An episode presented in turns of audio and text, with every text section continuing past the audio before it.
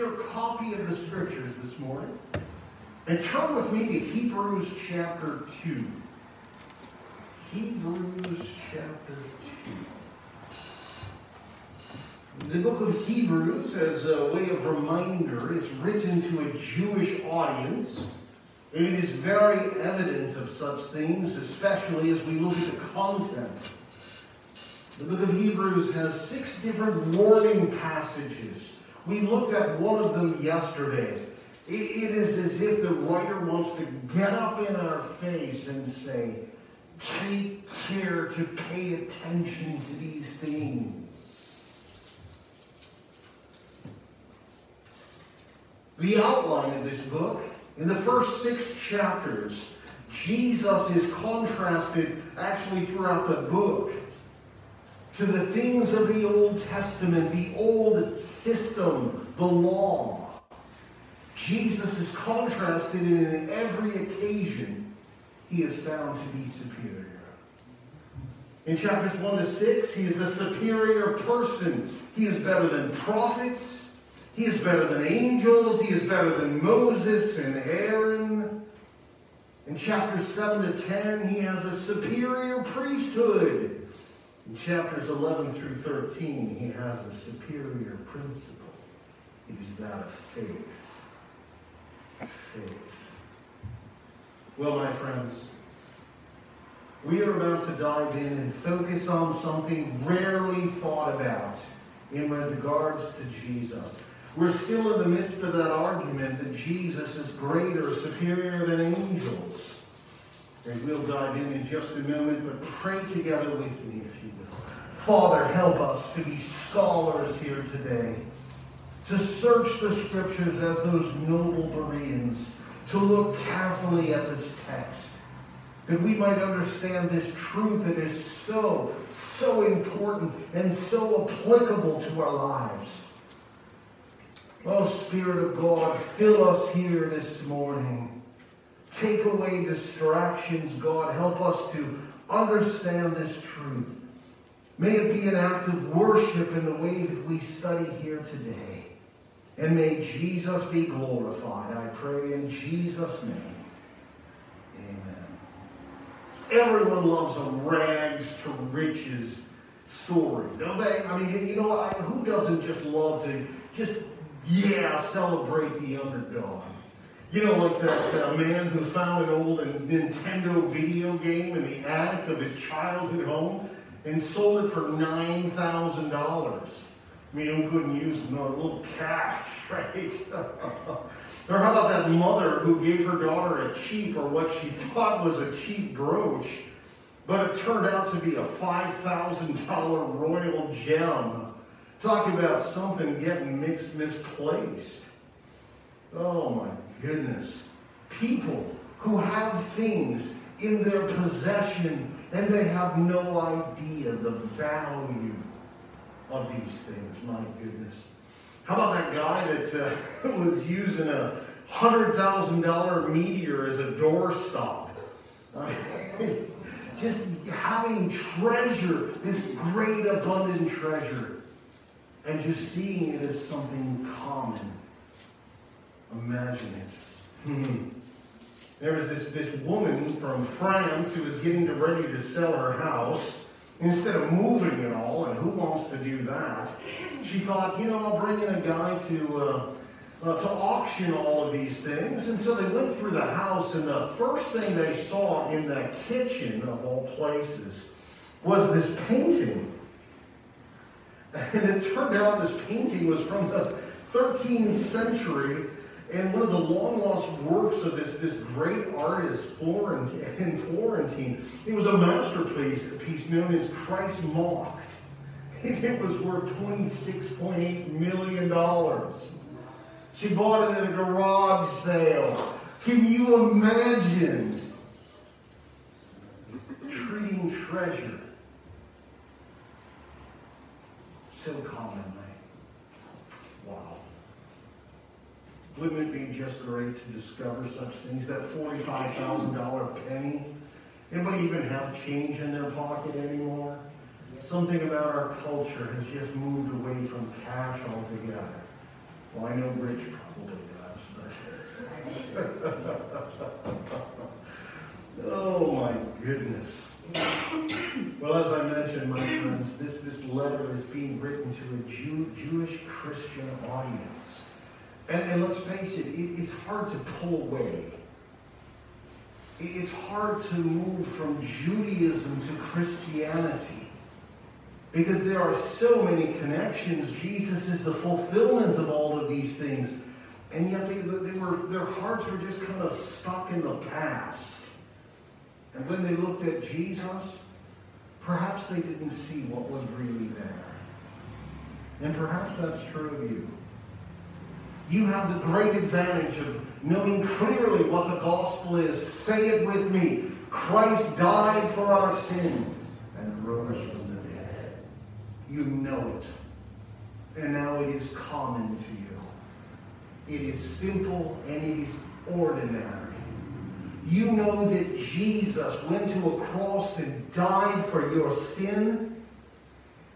You know that he paid the penalty for your sin. You know he rose from the dead to forgive you of that sin.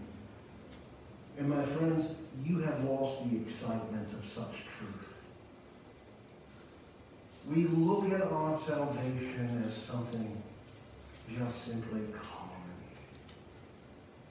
And it is a shame. We have a treasure, my friends.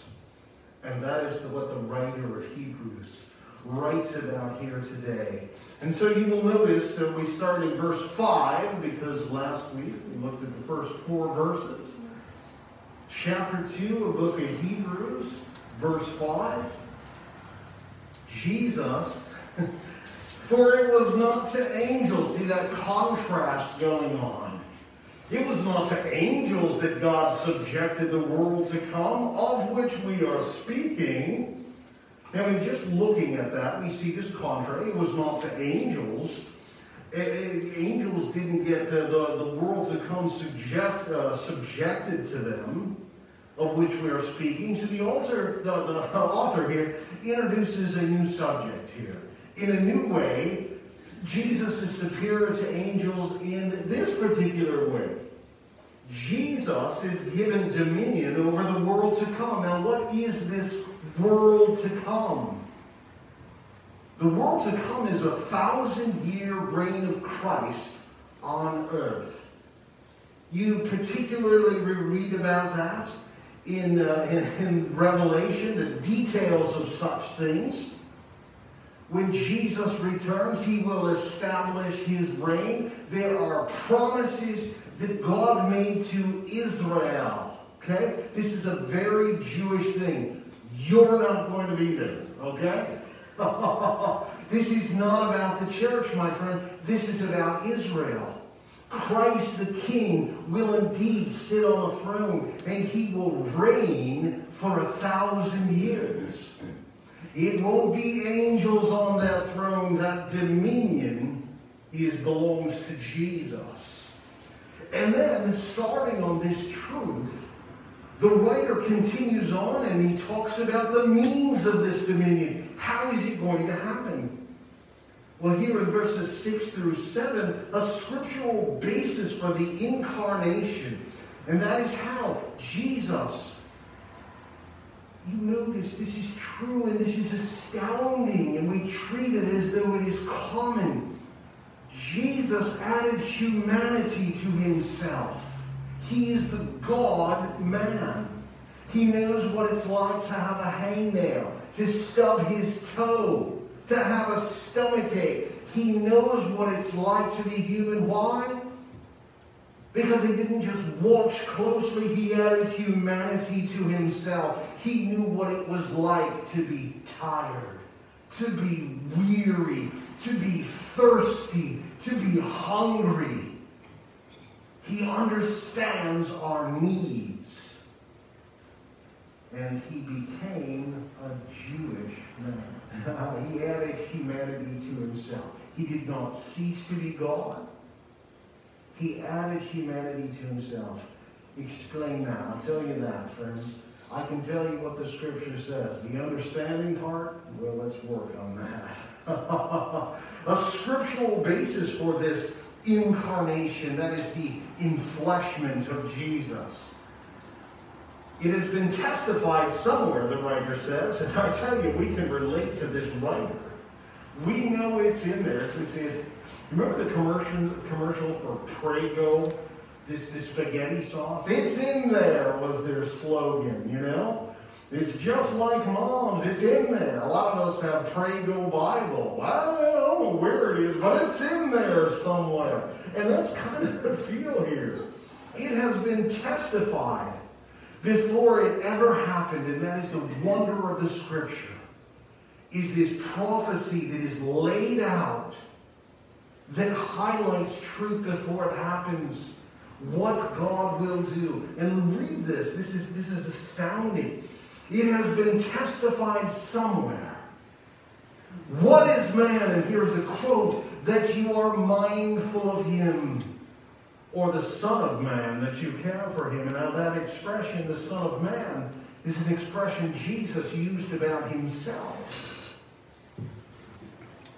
That you care for him.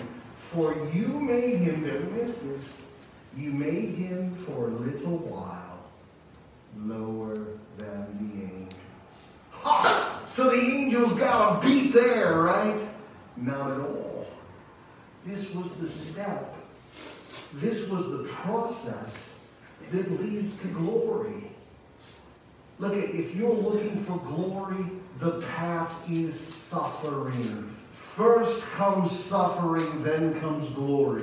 Talk about anyone who has stood on top of the you know, in the Olympics, they line them up on height, and that first guy is like, I did it. And it wasn't because last weekend he said, you know, I bet you I could swim pretty fast.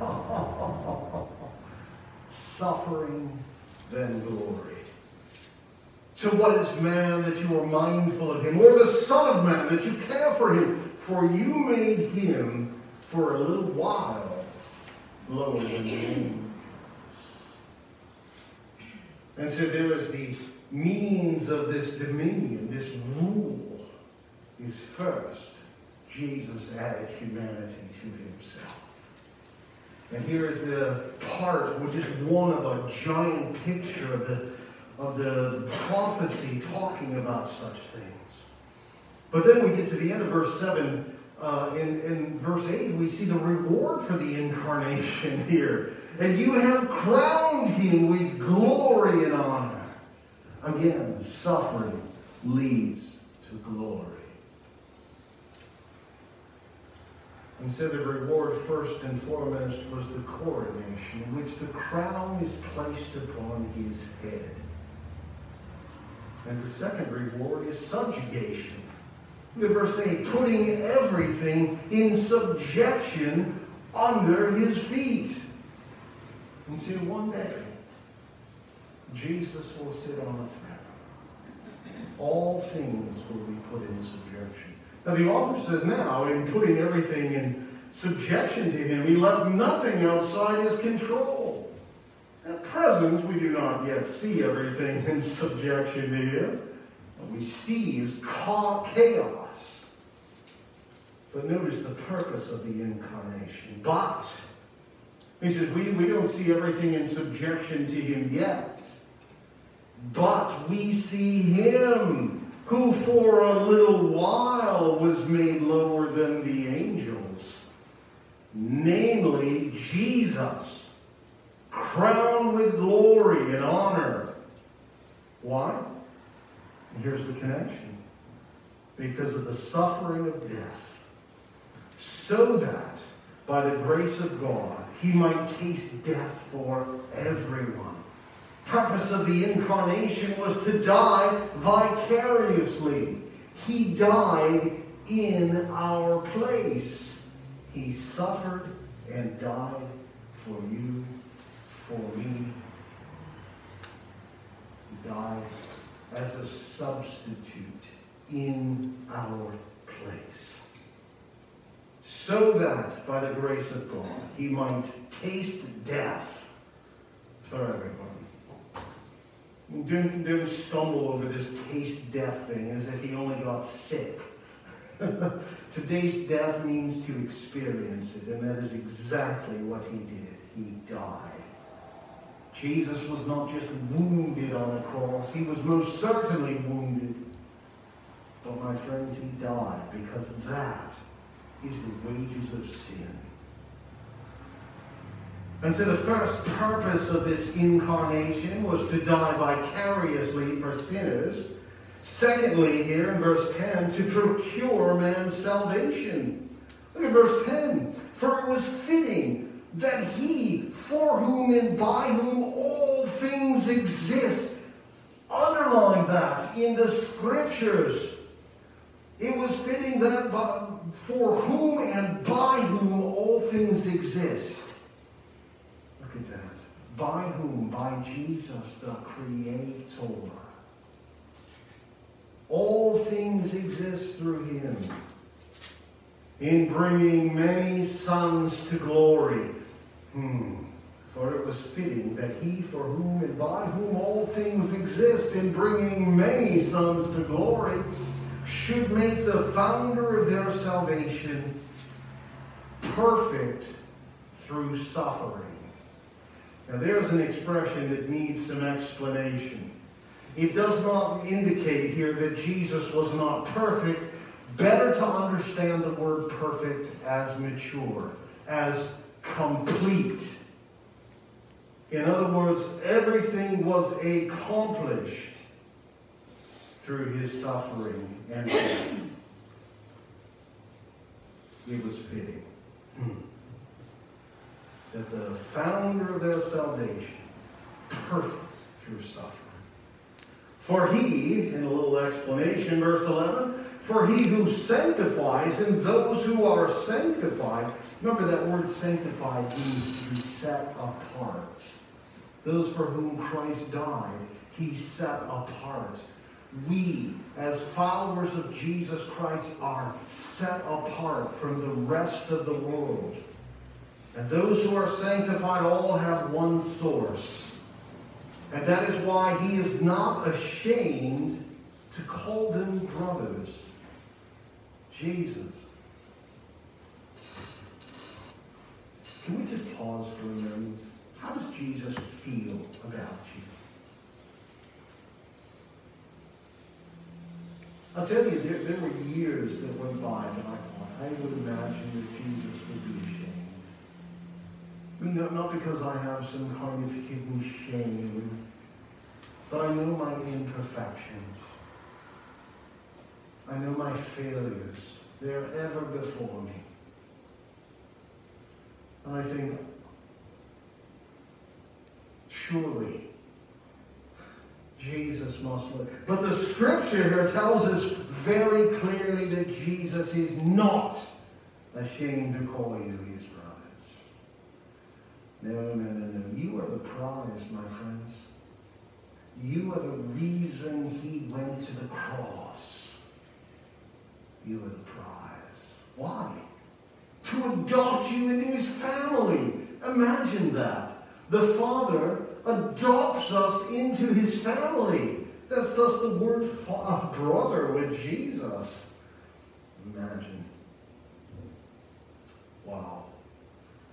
So that is why he is not ashamed to call them brothers, verse 12, saying, I will tell of your name to my brothers in the midst of the congregation, and I will sing your praise.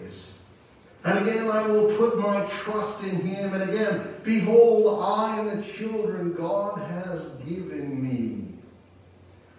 Focusing on that relationship with Jesus. And for those who have been saved by faith by grace through faith. And so the purpose of the incarnation was, was to die vicariously. Jesus died in our place. And he died to procure, procure your salvation. He died that you might be forgiven and reconciled to God. But look at verse 14. Since therefore the children share in flesh and blood, he himself likewise partook of the same things, that through death he might destroy the one who has the power of death. That is the devil. So Jesus died to destroy the works of the evil one. Satan. Satan. Mm. And here in verse 15, and deliver, to deliver all those who through fear of death were subject to lifelong slavery. For surely it is not angels that he helps, but he helps the offspring of Abraham. And so finally, the purpose of the incarnation was to deliver the people of God. And this, my friend, is the crown jewel of them all. As if it is not great enough that Jesus died in our place and paid the penalty for our sin. Look at the nature of Jesus' dominion.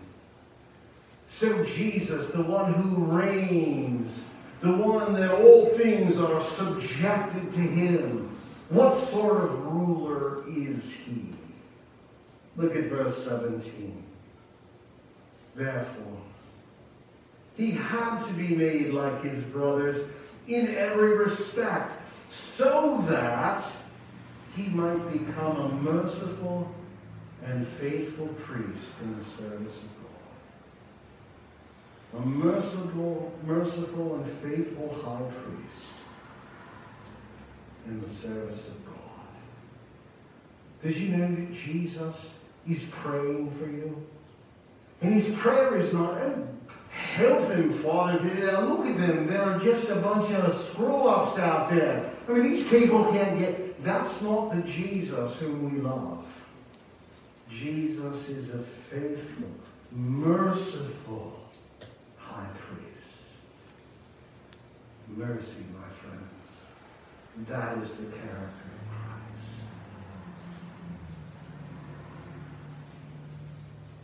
And so Jesus took on humanity, the incarnation, in order that he might be merciful merciful and faithful to get it, my friends. And, notice at the end of verse 17, to make propitiation for the sins of the people. That word propitiation doesn't come up very well, or very often in our conversations, I'm sure. But let me tell you what it means. It means satisfaction. If the righteous judgments of God was satisfied.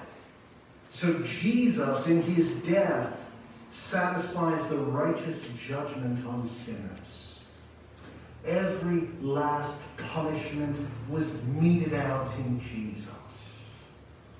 The judgment of God was satisfied for the sins of the people.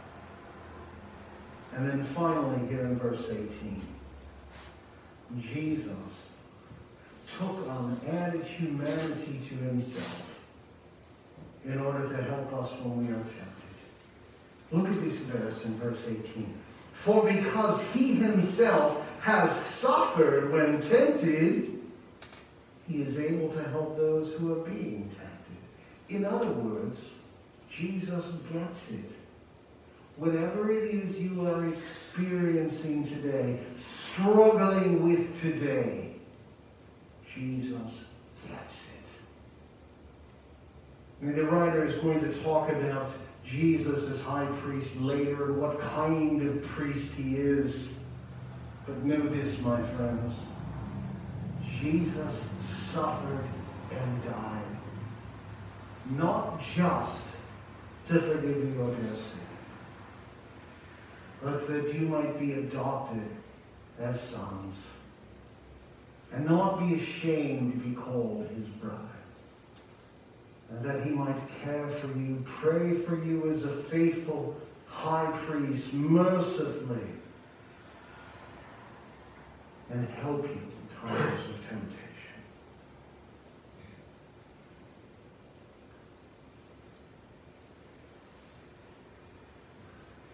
This is too much to swallow here today. I want to commend you to read through this some more.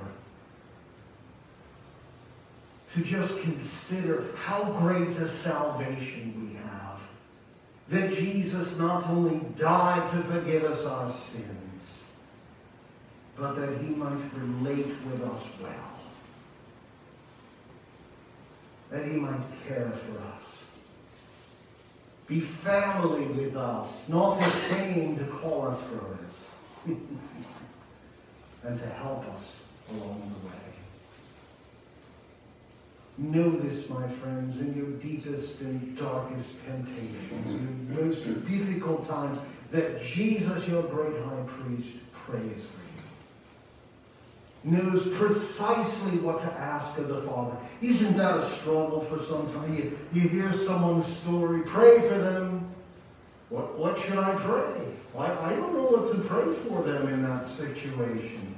But Jesus, our great high priest, knows exactly what you need in every moment.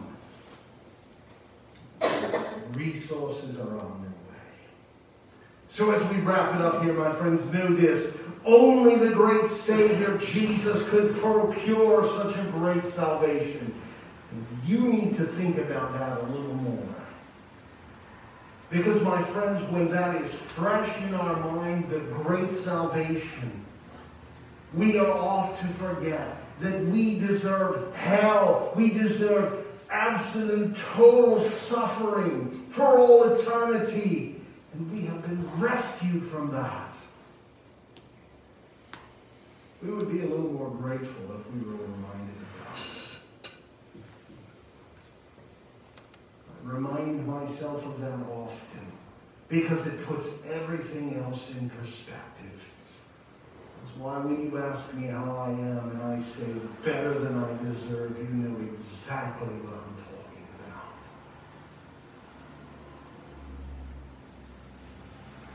We have a great Savior and a great salvation. And in light of this, my friends, put your faith in Jesus Christ. If you have simply heard and endured sermon after sermon, Bible study after Bible study to merely simply know this. you will spend an eternity in hell. Because knowing this saves no one. You are saved by grace through faith. Not knowledge. Knowledge is not the equation. You can't trust unless you know, but once you know, you must put your faith in Jesus. I commend you to do that right now. Secondly, show some gratitude. What does gratitude look like? What is gratitude? What does it mean to be thankful?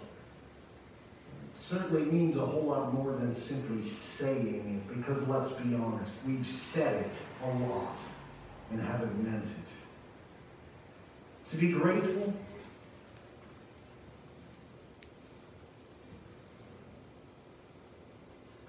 is to be tra- changed. To be grateful for something it, it affects you. It affects the way that you live.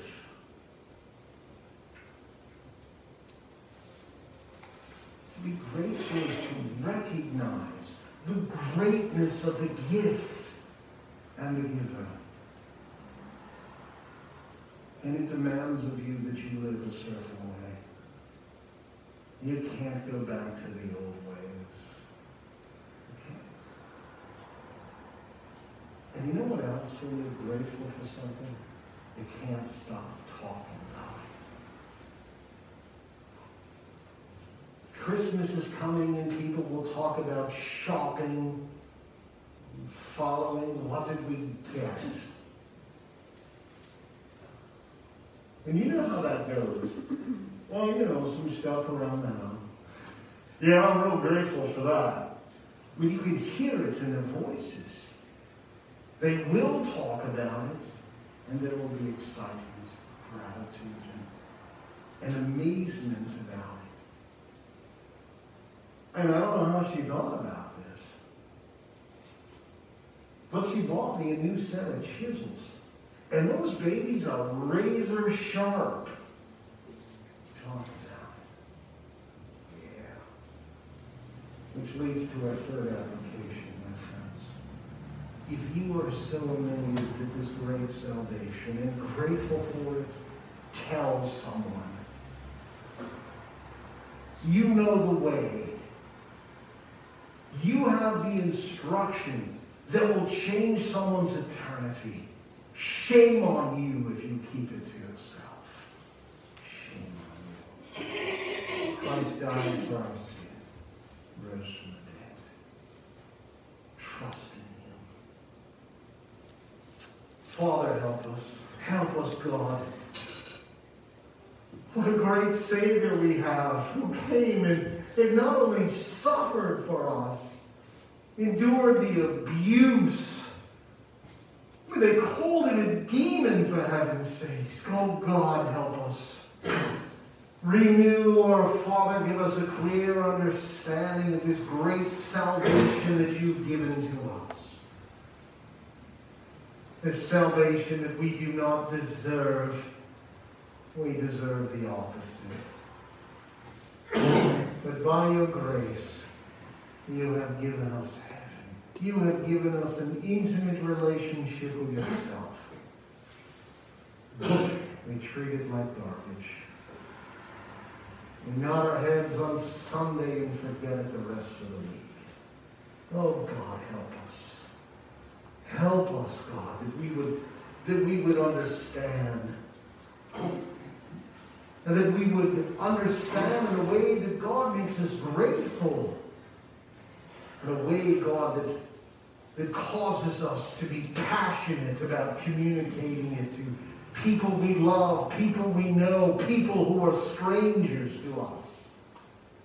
We look for those opportunities to tell others of our great salvation and Savior. And I pray this in Jesus' name. Amen. Consider the words of this song as we close.